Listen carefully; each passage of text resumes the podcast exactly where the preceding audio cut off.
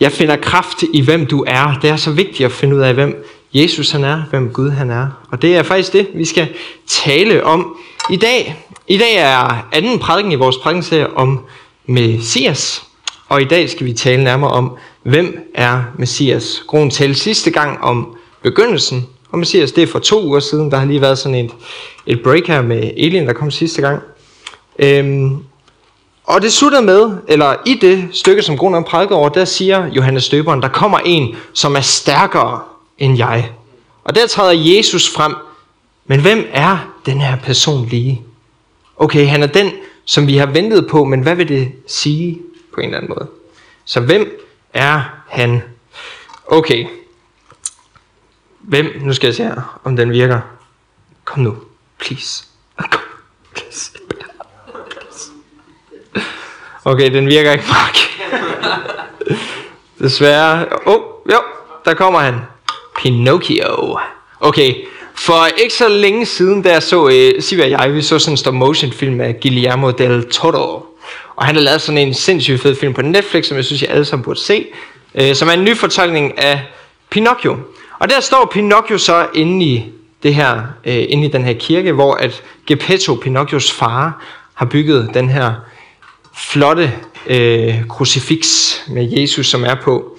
Folk i byen, de kan ikke lide Pinocchio, så han er sådan lidt ked af det og gå rundt derinde, og så peger han og siger, hvorfor er det, alle kan lide ham der? Alle står og synger til ham. De øh, lovpriser ham, de smiler til ham. Hvad er der lige så særligt ved ham? Alle elsker ham. Han er jo lavet træ ligesom mig, siger han. Ikke? Pinocchio, han, han forstår jo ikke helt, hvem Jesus han er, ellers vil han jo ikke sige det på den måde. Og det kan vi også godt bære over med, når vi hører det. Men for os kan det også være bare et svært spørgsmål. Hvem var ham der Jesus egentlig? Hvem var han? Ja, øhm, behøver vi virkelig at lære, hvem Jesus han er, øh, og hvem han var? Det mener jeg selvfølgelig. Og det er noget af det, som, som øh, jeg ønsker at prøve at se, om vi kan besvare i dag. Der er sådan øh, forskellige syn på Jesus, og der er mange mennesker, der har meget at sige, og ofte så eller der er i hvert fald mange, der putter Jesus over i sådan en kasse som sådan en stor lærer. Ikke? Vi har Buddha, og vi har Jesus. Ikke? Vi har nogen, der er åndelige forbilleder, der kan lære os om lidt forskellige ting. Jeg tror, jeg læste en artikel, hvor de sagde, at han var det bedste symbol på selvopoffrende kærlighed. At det bare var, på en eller anden måde, bare var det, Jesus han var. Times Magazine, de siger, at Jesus han er den mest vigtige person, der nogensinde har gået på den her jord. Der er mange andre magasiner, der siger, at han er den person, der har haft allerstørst indflydelse på den her jord. Vi skal forholde os til, hvem han er. Og det håber jeg, I også sidder med sådan en følelse af, at vi skal, vi må nødt til at blive konfronteret med den her person, der gik på den her jord for 2000 år siden. Hvem var han lige? Hvorfor har han gjort, lavet så stor indflydelse på mennesker? Det er vigtigt at huske, at Markus han prøver at fortælle noget. Han prøver at sige, at Jesus han er Messias. Guds søn. Messias, det betyder den salvede. Og helt kort fortalt, så tænkte de dengang, at, han, at der jøderne tænkte, der skulle komme en eller anden, der skulle befri jøderne fra øh, romeriet faktisk, fordi det var dem, der var alle steder, hvor de kiggede rundt, der var der arenaer, der var konkurrencer, der var alt muligt, som kom med det romerske rige. Der var soldater, der gik rundt. Og Messias skulle komme og befri dem fra det her. Så hvem var han lige? Hvem var han lige? Ham, Messias. Var han det, de havde forventet? Var han mere end det? Var han mindre end det? Det håber jeg også, vi kommer lidt ind på i dag. Lad os læse sammen i Markus evangeliet kapitel 4, vers 35-41. Det har jeg også på slides. Okay, jeg kan overhovedet ikke se det herfra, så derfor må jeg nødt til at kigge her. Ja, der står sådan her. Samme dag, da det blev aften, sagde Jesus til dem, lad os tage over til den anden bred. Og de forlod skaren og tog ham med i den båd, han sad i og der var også andre både med. Og der kom en voldsom vivelstorm. Bølgerne slog ind over båden, så den var lige ved at fyldes. Men Jesus lå i agterstavnen og sov på en hønne. Så vækkede de ham og sagde til ham, Mester, er du lige glad med, at vi går under? Og han rejste sig, troede af stormen og sagde til søen, Ti stille, hold inde. Og stormen lagde sig, og det blev helt blik stille. Så sagde han til dem, hvorfor er I bange? Har I endnu ikke tro? Og de blev grebet af stor frygt og sagde til hinanden, Hvem er dog han, siden både storm og sø adlyder ham? Er det ikke et fremragende spørgsmål? Godt, lad os bede sammen. Himmelske Far, beder dig sådan om, at vi i dag må se, hvem du er. Vi må vokse kendskab om, hvem du er, og at det må berøre sig dybt i vores hjerter. Jeg beder dig om et åbent hjerte her til aften for os alle sammen, og vil modtage dit ord frimodigt, kærlighed. Amen. Godt. I dag der vil jeg fokusere på nogle af de mennesker, sådan der, yes, nogle af de mennesker, øh, som Jesus han møder. Særligt disciplene øh, her i båden, som vi hører om. Det er disciplene, det er bare Jesu nærmeste folk, det var dem, der gik med ham, og det er dem, der helt klart får allerstørst opmærksomhed i evangelierne. Og særligt i Markus evangeliet har de en, en særlig opmærksom, eller får særlig opmærksomhed. For at vi kan belyse det her, så må vi nødt til at kigge på det her koncept med at se, for at finde ud af, hvem Messias han er. Fordi at se er et vigtigt tema i Markus. Det er et stort tema. Der er dem, der ser Jesus, og så er der dem, der ikke ser Jesus. Vi har lige hørt i, øh, i kapitlerne for inden, i øh, faktisk øh, kapitel 4, vers 12, der siger han, at der er nogen, der skal se og se, men intet forstå. Okay, for at hjælpe mig lidt. Når det hedder at se, så er det ikke bare at sidde derhjemme i underbukser og se fjernsyn hele dagen. Ikke? Det er ikke sådan, det er ikke bare at observere og sidde og kigge på noget. Men hvis nogen har set den nye øh, Avatar-film, så har de sådan en ting, de her øh, rumvæsener, de siger til hinanden. Så kigger de på hinanden, rører hinanden og siger, I see you. Jeg ser dig. Det er sådan. Jeg ser det dybeste i dig. Jeg forstår dig. Jeg kender dig. Jeg ved om dig. Ikke? Det er sådan, vi skal tænke det. Det er sådan, Markus han taler om at se. Han er selvfølgelig ikke avatar i men, men, han, men det var sådan, det var sådan man, man skal forstå det. Det er, at der er nogen, der observerer, men de ser ikke Jesus. Okay? Så det er derfor, at jeg har delt op i de her tre punkter. Der er, det er hvem de ikke så, hvem de burde se, og så hvem ser du. Så hvem de ikke så, hvem de burde se, og hvem ser du? Lad os bare hoppe videre til første punkt. Hvem de ikke så. Disciplerne, de får utrolig meget plads i Markus evangeliet. Det er ikke en overraskelse. Men i Markus evangeliet får de utrolig negativ plads. Det kan nogle gange virke som en stor overraskelse. Øh, nogle af os kan måske have sådan lidt idyllisk billede af disciplene. Det var dem, der gik tæt på Jesus. De må virkelig have forstået, hvem Jesus han var. Ikke? Men de skuffer fra første kapitel til sidste kapitel i Markus evangeliet. Det er meget interessant at, at sidde og gå igennem. De forstod ikke, hvem han var. Prøv at se her i båden. Ikke? Prøv at høre de ord, de siger. Øh, og sådan de bliver beskrevet. At Mester, er du ligeglad med, at vi går under? Der står, at de blev grebet af stor frygt i mødet med Jesus. Og hvem er dog han, siden både storm og sø adlyder ham? De forstår ikke. De ser ikke. ikke. De ser ikke, hvem Jesus han er.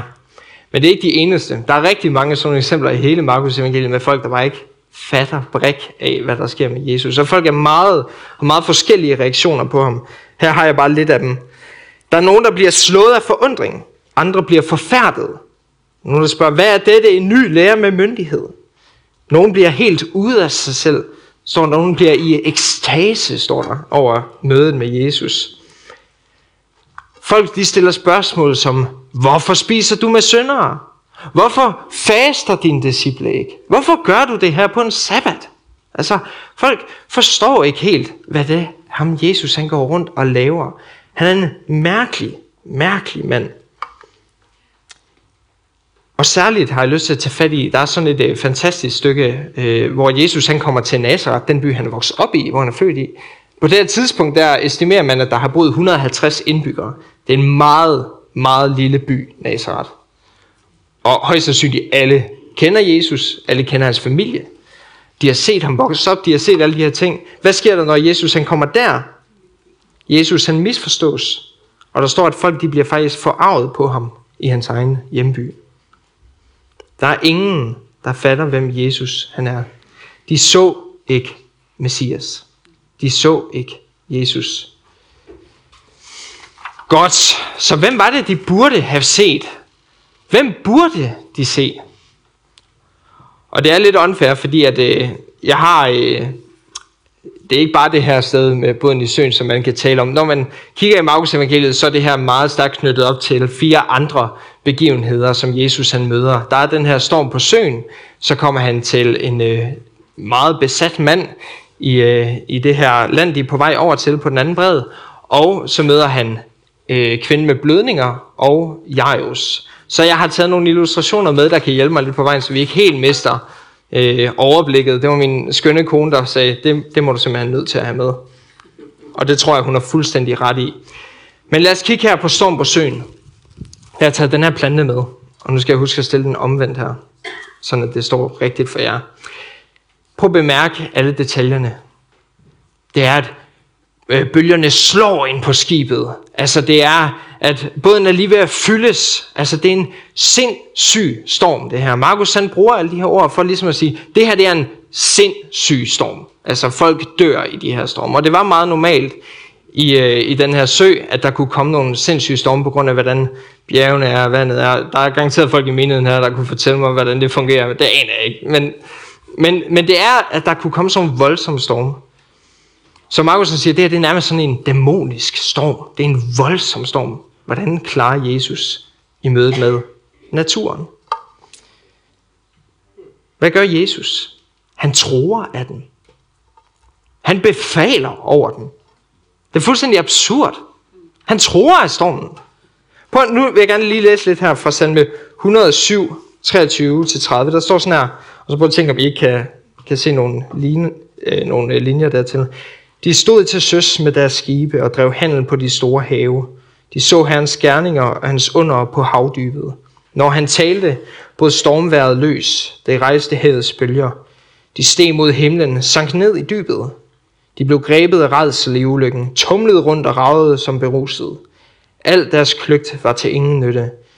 Der råbte de til Herren i deres nød, og han førte dem ud af deres trængsler. Han fik stormen til at stilne, og havets bølger lagde sig. De blev glade, fordi det faldt til ro, det kan man godt forstå, og han førte dem til den havn, de ønskede. Der er bare et lille problem med det her sted. Det er, når der står Herren her i Salmernes bog, så taler det om Gud. Og Jesus han står der i båden. Og det er ham, der tror af stormen. Det gør mennesker ikke bare. Og naturen adlyder ikke bare mennesker. Markus han prøver at fortælle noget her. Han prøver at forstå, eller prøver at fortælle, hvem Jesus han er. For hvem er dog han? Jo, Jesus, han er Gud. Og det er sådan en voldsom statement at sige. Og det har bragt rigtig meget øh, sindssygt med sig mod kristne, at de sagde sådan. Jesus er Gud. Folk tænkte ikke, at Messias skulle være Gud. Det gjorde de ikke på den her tid. Så man kan godt forstå, at de stiller sådan et spørgsmål. Og derfor siger Jesus, hvorfor skal I frygte? Det var trods alt Jesu plan at tage over til den anden bred. De var egentlig under hans vilje, kan man sige. Hvis nu disciplene rent faktisk havde set og set og forstået, hvem Jesus han var, så havde de faktisk ikke noget at frygte. For Gud, han er herre over naturen. Jesus er herren over naturen. Det er det, som Markus han prøver at fortælle med det her sted. Men det er ikke den eneste. Nu skal vi komme videre til den næste her. Jeg har min øh, Special Edition Ringnes Herre samling med Hobbiten. Og her har jeg ringen. Og øh, hvor mange af jer har ikke lyst til at lige til den her ring på lige nu, ikke? Jeg ved det godt. Jeg ved godt, der er nogen her, der gerne vil have den ring på. Men øh, det skal på en eller anden måde symbolisere åndens magter, det her. Hvis nogen har set ringene så giver det super god mening. Hvis man ikke har, så se den. Altså. Så hvad laver du? Som kone sagde. Jesus, de kommer op til den anden bred, og der møder de en absolut uren mand. Okay? Det er uren, det betyder, at det skal man ikke røre ved, når man er jøde. Okay? Den skal, de her mennesker skal man ikke nærme sig, når man er jøde. Markus han bruger igen mega mange detaljer. Manden her, han går rundt mellem gravhulerne. Han bor faktisk i gravhulerne. Han slår sig selv med, skri, med, med sten, og han skriger derude fra. Der står, at han er besat af ikke, et barn, ikke bare en ånd, men en uren ånd. Okay? Manden her, han er meget, meget, meget uren. Og ikke nok med det, så har han et græsk navn, eller dæmonerne har, de hedder Legion. Legion, det er 5.000 soldater, fordi den her mand er besat af 5.000 dæmoner. Han er ikke bare besat, han er mega besat. Altså, man bliver ikke mere besat, og seriøst, det er, han er så besat, og Markus han bruger de her billeder netop for at sige, det her det er en sindssyg situation. Hvordan klarer Jesus det her? Vi har set ham klare naturen. Hvordan klarer Jesus den her situation? Åndens mægtigste magter. Jesus han gør hans ting. Ud med dæmonen. Det kan Jesus. Han kan klare det, fordi han er herre. Ikke kun over naturen, men også over åndens mægtigste magter. Og folk de smider ham ud af egnen, fordi at han i hele det der, så smider han en masse grise ud og sådan så. De var ikke helt så glade for, at Jesus han gjorde det her mirakel. Det tror jeg, manden var til gengæld. Men Jesus han er ikke færdig her. Han kommer tilbage over til den anden side igen. Safe zone. Men der møder han igen to voldsomme situationer. Det første, han møder den her mand, Jairus. Og mange af jer kender den her historie. Men Jairus, han kommer til ham og siger, Jesus, jeg har brug for din hjælp. Jeg har virkelig brug for din hjælp. Jeg har hørt om dig, og min datter, hun ligger lige nu for døden. Please, kom nu hjem til mig. Og Jesus han siger, jo, vis mig, hvor du bor henne. Og de går afsted. Traver afsted. Og der møder han så en kvinde. Eller det vil sige, kvinden virkelig opsøger Jesus. Og her skal vi kigge på den tredje illustration, jeg har her. Bum. Det er sådan en all-purpose cleaner. Den, øh, den skal symbolisere renhed. Fordi den her kvinde, som øh, har lidt af voldsomme blødninger, igen det er, Markus han bruger nogle meget, meget gode billeder, på, eller meget gode ord på græsk, hvor han siger, at det strømmer ud af hende i flo, altså som en flod af blod. Og det har jeg gjort i 12 år. Ikke? 12 år har hun lidt af voldsomme blødninger, og der står, ja, og hun går endda til lægerne, og hver gang hun går til lægen, så bliver det endnu værre. Den her kvinde er fuldstændig uhelbredelig. Hun er uren, for det var man desværre, når, man, når kvinder havde menstruation, så var man uren. Det betyder ikke, at du er udskammet. Det betyder ikke, at, at du er syndig. Uren, det betyder bare, at du kan ikke være i det her øh, jødiske fællesskab. Det vil sige, hvis hun havde mand og børn, så måtte hun ikke se hendes mand og børn i den periode. Nu har hun godt nok haft det i 12 år. Så hun har ikke set hendes mand, hendes børn, måske i 12 år. Hun har fuldstændig været udstødt på den måde. Hun er desperat. Og hvad sker der? Hun rører ved Jesus. Når en uren person, som man er, rører ved en ren person, som Jesus han var, rituel ren, så smitter det urene det rene. Okay? Så siger man, okay, hvis du er i besiddelse eller rører en person, der er uren, så, så, så er du selv uren, og så skal du også ekskluderes i noget tid, indtil du kommer tilbage og offer i templet, og så er du ren igen. Men hvad sker der, når kvinden hun rører Jesus? Hun bliver ren. Hun bliver ren. Det er mega mærkeligt. Det er mega, mega mærkeligt. Jesus, han er renhed, og han smitter med renhed. Det er meget, meget særligt. Okay, tilbage til Jairus. Fordi øh, Jairus han må nok være rimelig ked af det. Frustreret, fordi at Jesus han nu spilder tiden med at tage så god tid til den her kvinde, mens de er på vej over til min datter, som ligger dødelig syg. Og der kommer en mand fra hans hus, løber over til ham og siger, hvad nytter det? Din datter er død. Du behøver ikke at få Jesus med. Prøv lige at høre de ord. Din datter er død. Det er nok det, som mange fædre øh, og, og mødre virkelig aldrig kunne drømme om at høre de ord. Din datter er død. Det er en meget forfærdelig situation, og øh, jo han bliver nok rimelig slået om kul. Men hvad siger Jesus til ham? Frygt ikke. Tro kun. Tro kun. Hvor har vi hørt det henne? I båden. Hvad siger han i båden? Hvad siger han i båden? Hvad siger han faktisk i båden? en eller anden for eksempel. Ej, ved, det står her. Han siger, øh, hvorfor er I bange? Har I endnu ikke tro? Fordi hvis disciplene, husk det, husk, hvis disciplene faktisk så, hvem Jesus han var der, hvis de så, hvem han var der i båden, så ville de vide, at de ikke havde noget at frygte. Hvem frygter naturen, når man har Herren, der er herre over naturen, i båden? Og hvem har Jairus at frygte? Hvad frygter han, når han har Herren med sig, som også er Herren over døden? Det er nok, jeg håber, de forstår billedet her med. Jeg har ikke forklaret det, men og jeg forklar, nu vælger jeg bare at lade være med at forklare det. Nu står bare den her. Nå, jeg siger, Nå, det er døden. Det var den sidste, jeg fandt, så det var også meget. Okay. Nej, det er... Døden, det må være den største, det må være den største prøvelse, Jesus han møder, ikke? Men sådan, okay, du er herren over naturen. Ja, okay, du er herren over åndens mægtigste magter. Ja, okay, du er ren, og du smitter med renhed. Du er noget særligt. Men døden, det er den største fjende jo. Det er, vi er alle sammen under døden. Hvem har lige magten over døden? Det har Jesus. Han træder ind med alle de her fire begivenheder, træder han ind på det, Guds ene mærker. Det er de her ting, som kun Gud kan. Messias er lige pludselig noget helt andet, end de lige havde regnet med. Han var ikke bare en udsending, han var Gud. Markus han viser gennem de fire beretninger, at Jesus han er her over naturen, åndens magter. Jesus han er ren, han smitter med renhed, og ja, Jesus er endda herre over døden.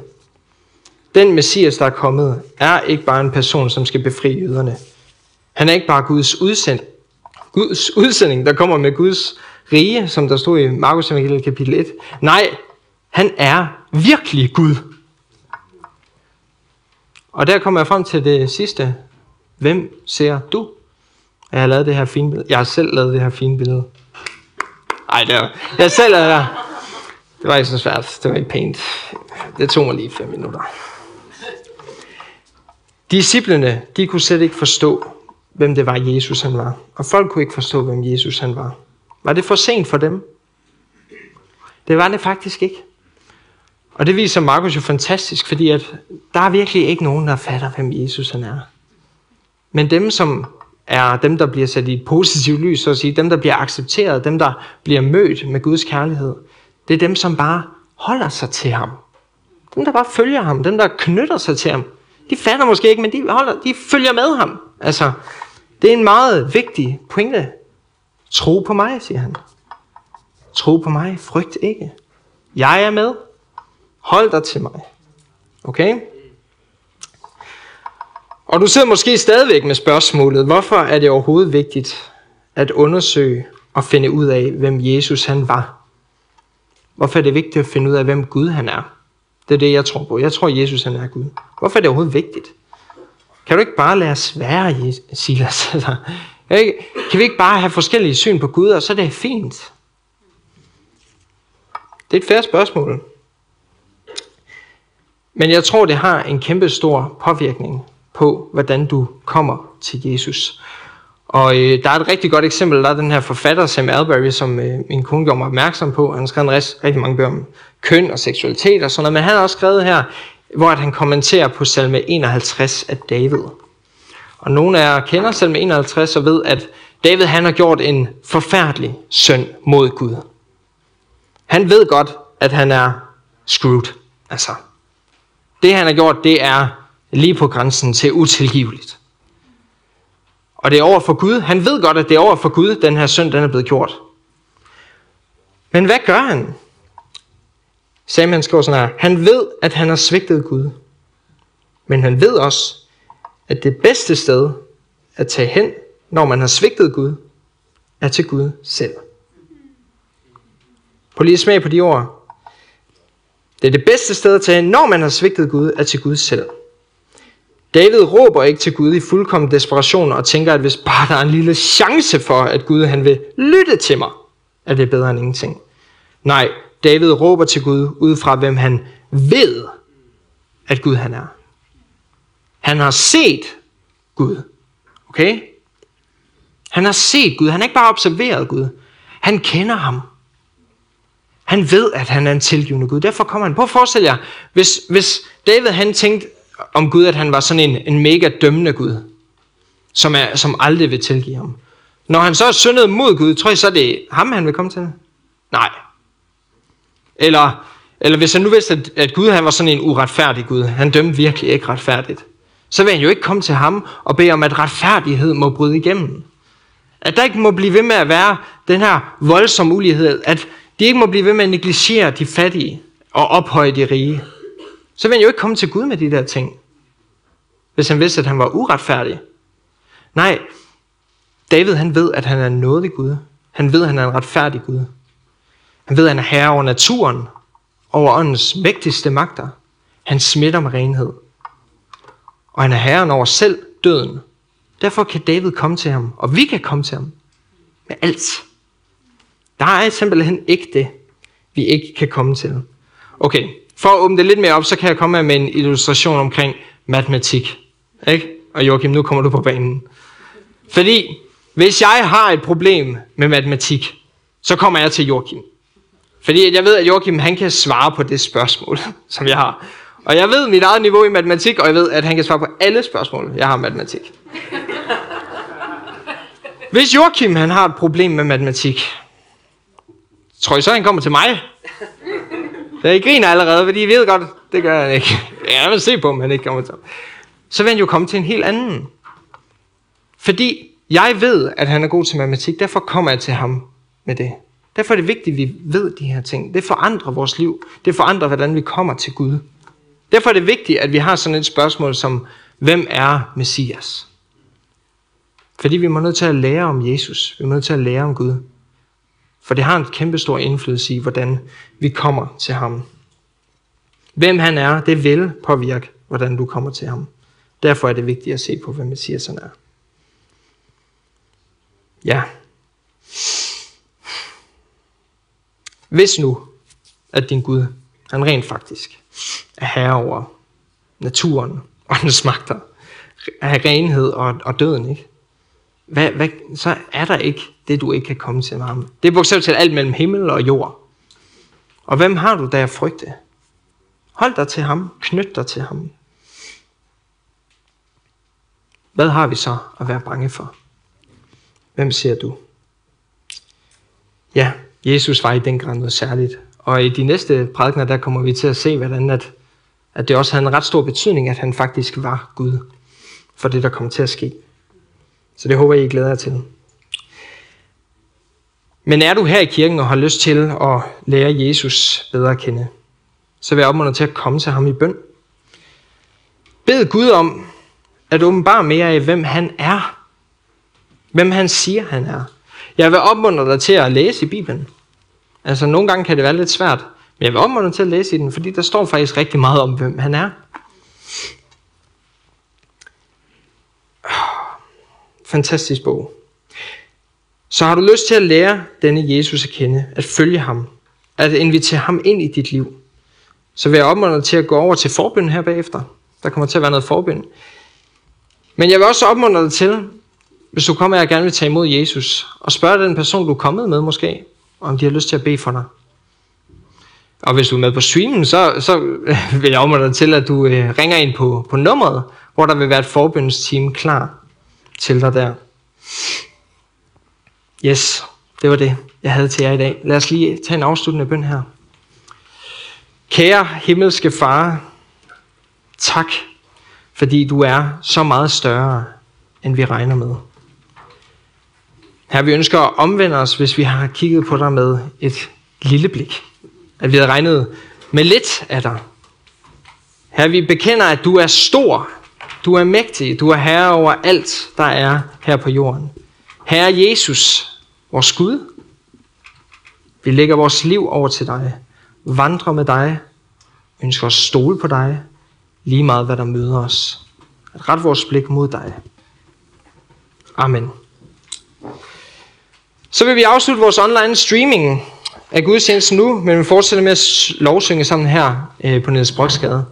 Og så håber vi jo, at vi ser øh, nogle af dem, der er med online her i gudstjenesten. Det tror jeg, der er mange herinde, der vil være glade for at se lige præcis dig. Så 10.30 næste søndag er der gudstjeneste igen.